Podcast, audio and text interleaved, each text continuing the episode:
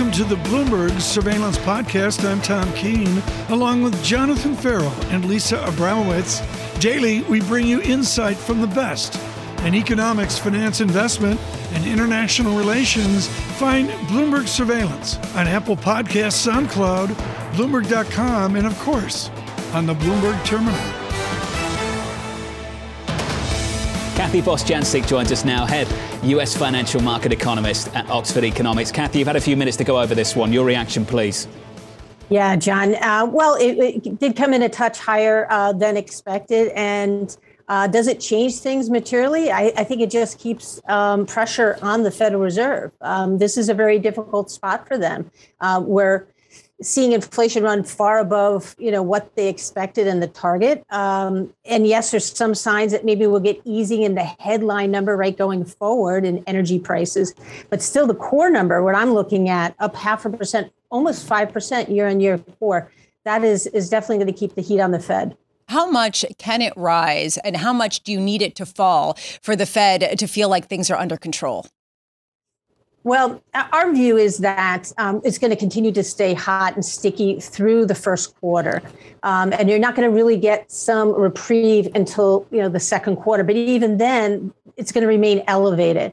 Um, I think if you see moderation, if you do see the year-on-year rate, let's say, gap down a full percentage point or so, it, it looks that way in Q2. Then the Fed can uh, take a little comfort there and maybe wait a bit. Um, but it, it's certainly going to be difficult because we're seeing more and more of the Fed members becoming a bit more worried, right, about inflation and less so about the labor market. What do you think is appropriate then? If it does remain hot and sticky, as you've been saying, through the first quarter, what's appropriate in terms of Fed action? Well, we think they should be patient. It's going to be difficult, but we do think they're going to be need to be patient because the mix of things you're seeing growth likely to decelerate. Now, fourth quarter, nearly 8%, so very hot economy as well. But we think it's going to slow in Q1. And, and don't forget that we have this upsurge in COVID, which is going to hurt the economy. Um, and we have to see how that affects inflation. But if we're right and inflation comes down, it should give the Fed a little bit of patience. Uh, but we still see them, you know, raising rates no later than September of this year. Are we going to start seeing more material wage inflation to keep up with the actual inflation that we're seeing? Well, that that is the critical um, point to, to focus on, frankly. Um, if um, you start to see wages rise because workers say, hey, we're paying a lot more uh, for items, uh, goods, and services, and we need higher wages, and if companies accommodate that, then we get into that price wage spiral that we've, you know, watching and everyone's um, concerned about. But right now, we're not quite at that point. Um, we have to wait and see. Unfortunately, see the data um, indications are right now for us is that the labor force participation rates rising, right? People are being pulled back into the, the labor force. If supply comes on, that helps temper some of the wage gains. Well, and a lot of the reason when I, I've spoken to other economists that I say, how can consumption still be hanging in there when consumers are being faced with this kind of inflation when you're not getting the commensurate wage increases is that there's a ton of savings that have been built up over the course of the pandemic. Those are starting to be drawn down now. Is there a risk that the inflation persists beyond where those savings are going to last and we start to see a serious hit to consumption? That's right. Um, you know, and, and most of the, the, you know, over 2 trillion of savings is really skews to um, high income households. So um, we're going to wear down the uh, ability, the propensity for consumers to spend. And that should be, you know, help put the brakes on inflation. Absolutely. Kathy, just quickly then, let's round this one out. Are you confident this morning, confident enough to say that this is as high as it gets? This is as bad as it gets? We, we think it gets a little worse, unfortunately, the year on year rate. Uh, we don't really see that peaking, especially the core, until maybe February. So we've had a little bit more upward thrust there, and, and especially on the service side, right? And again, I look at the numbers core commodities, core goods, 9.4% year on year. Core services, though, are 3.4. That's also putting upward pressure. Kathy, just wonderful. Kathy Bostjancic there of Oxford Economics.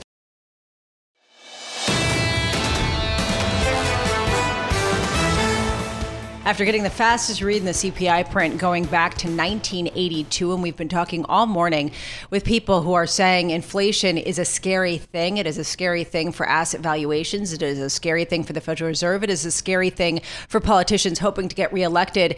And Stephen Dover has a message for them. Maybe it's a good thing. He is Franklin Templeton Chief Market Strategist and head of Franklin Templeton Investment Institute. Please explain, Stephen, how we can take a look at this consumer consumer price increase and really see what equities are seeing, which is brighter skies.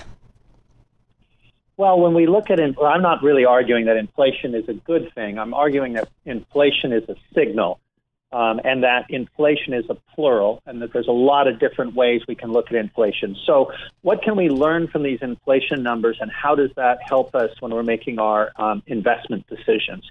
And this inflation is very is going. We, we are in an economy right now that is being reshaped and we're, we're not going to go back to where we were in 2019. It's going to look different as we go forward. And part of the signaling that's going to change our economy and help us uh, reconfigure it going forward are these inflation numbers. So, what's coming out of these inflation numbers uh, is that we clearly need more workers. We need to increase our productivity, that we're having a shift in where our economy is hot or not. If we look under the hood on these numbers, we'll see that inflation is much higher for example, in the Midwest, in places where people are moving um, as they work from home, as as our economy changes, um, that we're going to need more capex, which looks like it's going to happen to increase productivity. Companies are going to have to look if we're looking at uh, increases in labor costs going forward, which we almost certainly are. Companies are going to have to look at ways to increase productivity.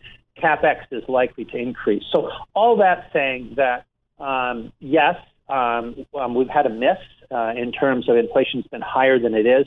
But let's look at it from what it signals a perspective and where we have opportunities. And so, like you said, if you know companies are going to face uh, labor cost pressures, they certainly already have. You know, if they're going to need to increase capex, how do you translate that into a portfolio? I mean, does that lend itself to large caps, or how do you view that?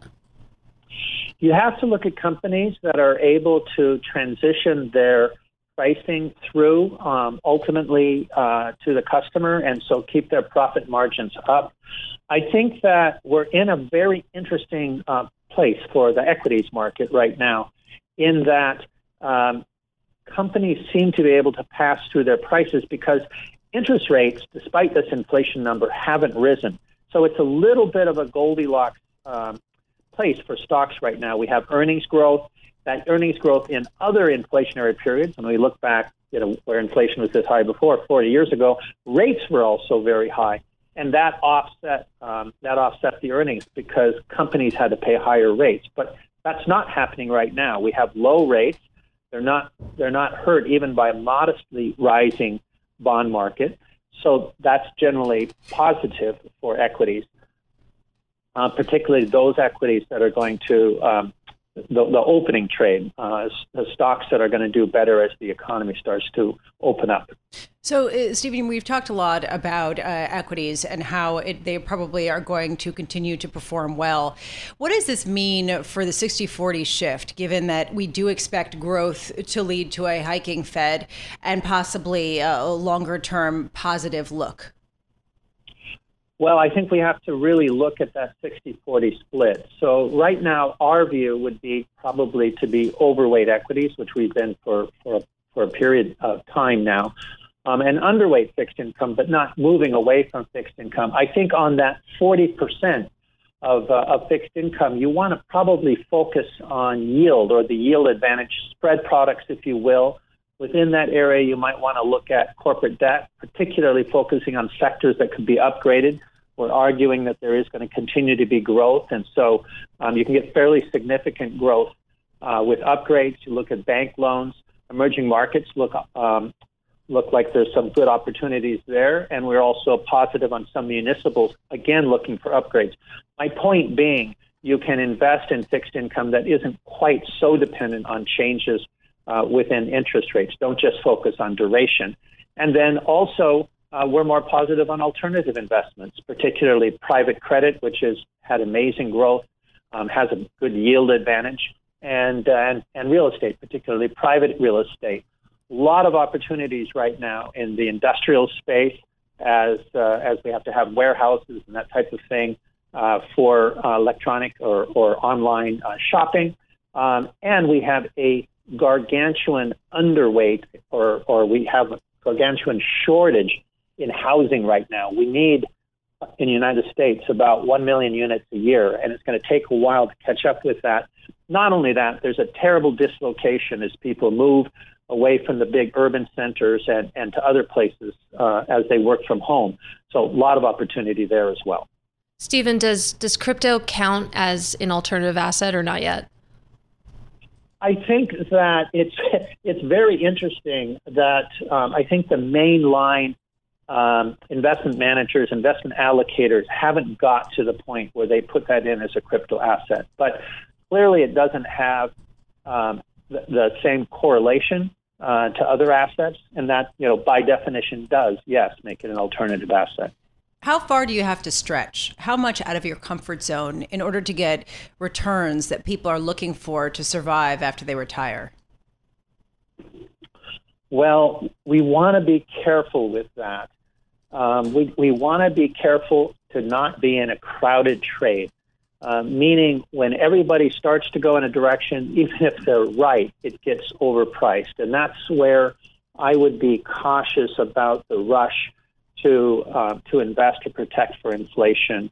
Um, University of Michigan uh, outlook for inflation still is over the next 12 months about 5%, over the next 5 to 10 years 3%. That seems reasonable. That seems like what um, what the reserve banks are have been trying to do for a very long period of time.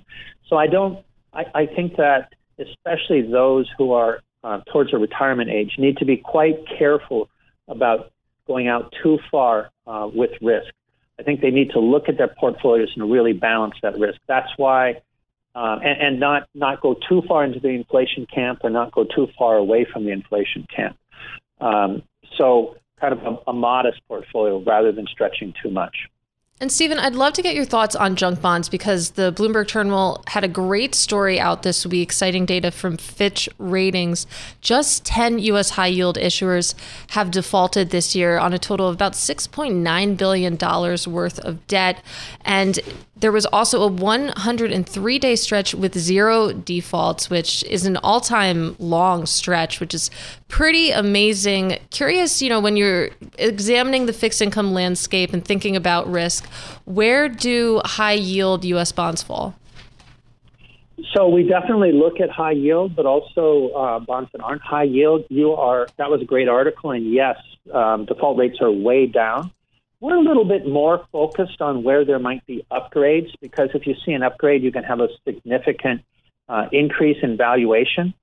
The other point I would just make about high yield is that you need to look at your entire portfolio because high yield is much more correlated with the equity markets, certainly than sovereign debt or, or, or treasuries. And so you want to make sure that you're aware of what risks you have in your portfolio. So if you're overweight equity and overweight high yield, you know, you have a lot of equity risk in your portfolio. If that's what you want, fine, but you need to be aware of it. Stephen Dover, thank you so much for being with us. We really appreciate you your insights. Much. Stephen Dover, Franklin Templeton, Chief Market Strategist and head of the Franklin Templeton Investment Institute. We have been looking at a market that very much has priced in 6.8% consumer inflation. Annie Pekosz has, professor and virologist at the Johns Hopkins Bloomberg School of Public Health. Annie, don't worry, I'm not going to ask you a question on this. Doctor, on this pandemic, I want to talk about this Omicron variant, and I think this is a really important conversation. If it turns out to be much, much milder, but far more contagious, how do we treat that from a policy perspective? From your standpoint, sir, how do we make that change? It all comes down to hospitalization rates and severe dis- disease rates. Um, there's preliminary data now suggesting that a boost will probably give you a really good immune response that protects against Omicron. And therefore, if that holds true, then the current strategy of getting people boosted uh, should be able to limit our severe disease cases and allow us to keep going without any major changes in what's go in, in our public health uh, intervention policies. But you know we're far away from that because we're certainly dealing right now with a Delta surge that's really approaching uh, peak levels that we've ever seen here in the U.S. And so we're really in a bit of a pickle here in terms of trying to figure out how to deal with the current Delta as well as prepare for a potential Omicron.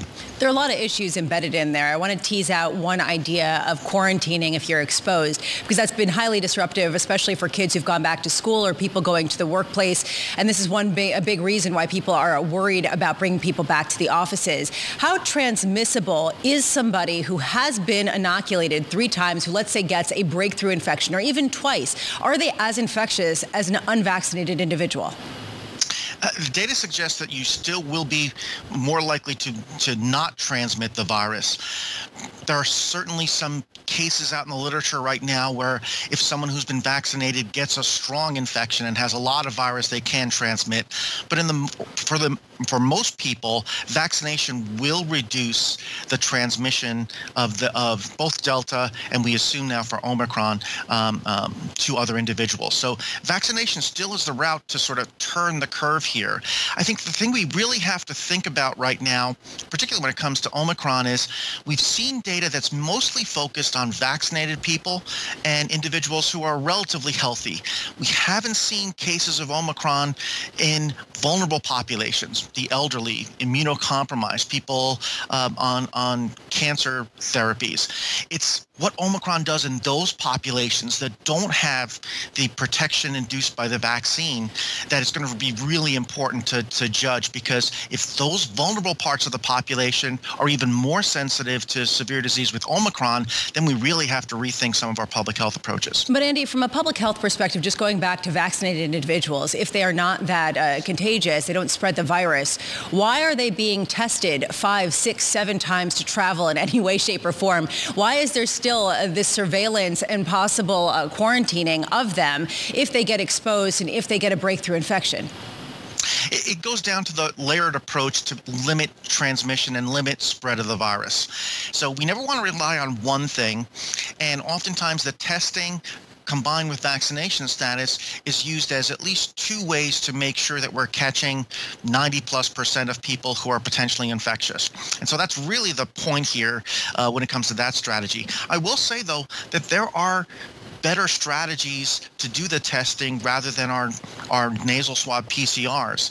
Um, antigen testing, at home testing, these are things that we in the US in particular haven't taken advantage of that could make this whole process of testing and being certain that you can go back to work back to uh, traveling uh, much more easier.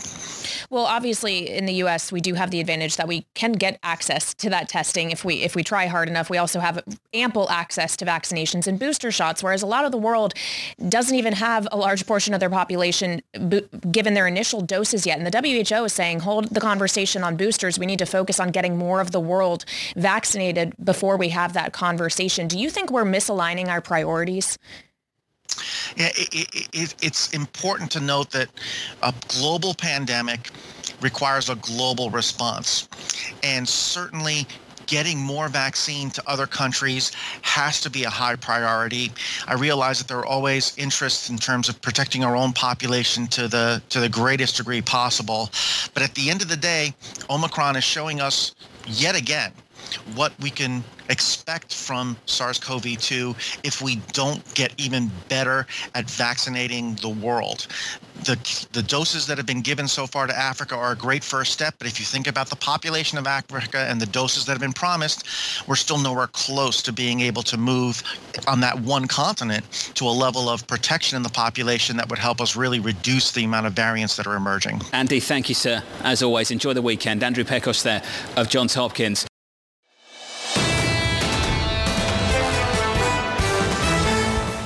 Joining us on DC, Andy Blocker, Head of US Government Affairs at Invesco. Andy, you said it would be the nightmare before Christmas. We all want to avoid that. Are we avoiding that, Andy? Well, John, I think we're on the path to do that. A month ago, if you talked to me, I would have said it was going to be the nightmare before Christmas. You had to get government funding done. You had to increase the debt limit. You had to get the bipartisan infrastructure bill, and then still at the same time try to get the Build Back Better bill. Well, we've gotten bipartisan infrastructure bill. That's in place. We've agreed to fund the government at least till next February, and now we've got a deal on the debt limit, which is probably one of the most important things with respect to the markets. So um, we're in a good path, and now we're going to see when and how we're going to get Build Back Better done. If we don't get Build Back Better by the end of the year, will we ever get it done? Absolutely. I think there's a big chance. I mean, right now we're like a 25% chance we get it done this year, um, but we're probably 75% chance it gets done. I think there's a there's a good sense that uh, Democrats want to come together and get that done. It's just a matter of what it looks like right now. And the question is, uh, when will progressives understand that Senator Manchin is only going to go so far and cut the deal? That's what this is about at this time. Right now, we're going through the Byrd bath this week on the technical things to see which of these provisions can survive that, whether it's immigration, prescription drug pricing, or the EV tax credit. And then from there, we have to go into the substantive things that Senator Manchin has an issue with, including paid family leave, uh, some of the climate-related issues, and also the extension of the enhanced child tax credit. The reason why I ask, Andy, is because it seems like the more we talk about inflation, the more we get pushback to further stimulus as being inflationary at a time when we don't need that. In fact, we need some curbs to what we're seeing in terms of how much prices are rising. How does that color the conversation in terms of policy going forward at a time when we hear increasingly protectionist rhetoric from the likes of Janet Yellen and Gina Raimondo?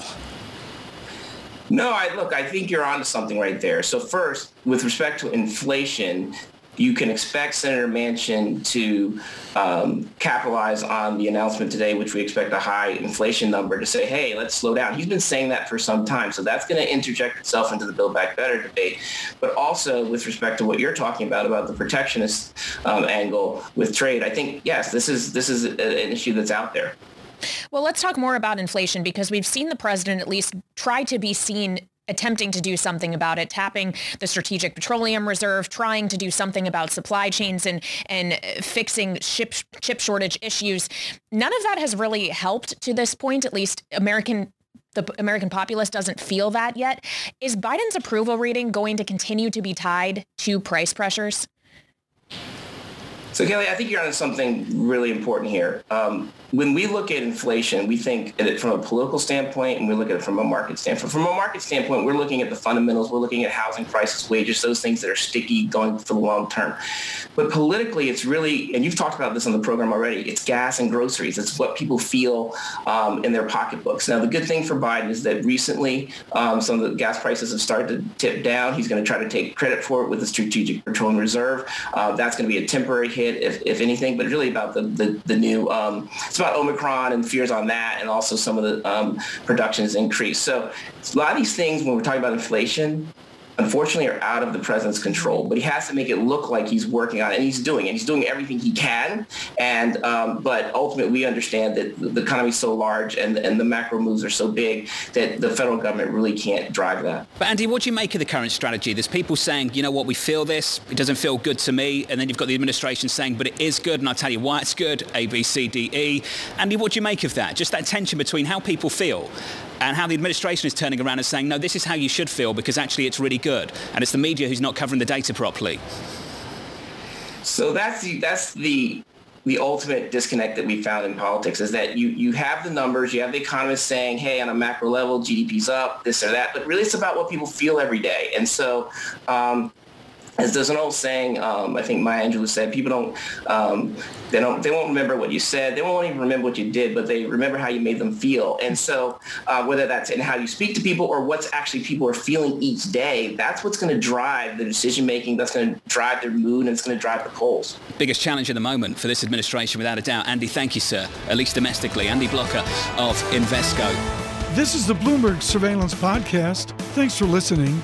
Join us live weekdays from 7 to 10 a.m. Eastern on Bloomberg Radio and on Bloomberg Television each day from 6 to 9 a.m. for insight from the best in economics, finance, investment, and international relations.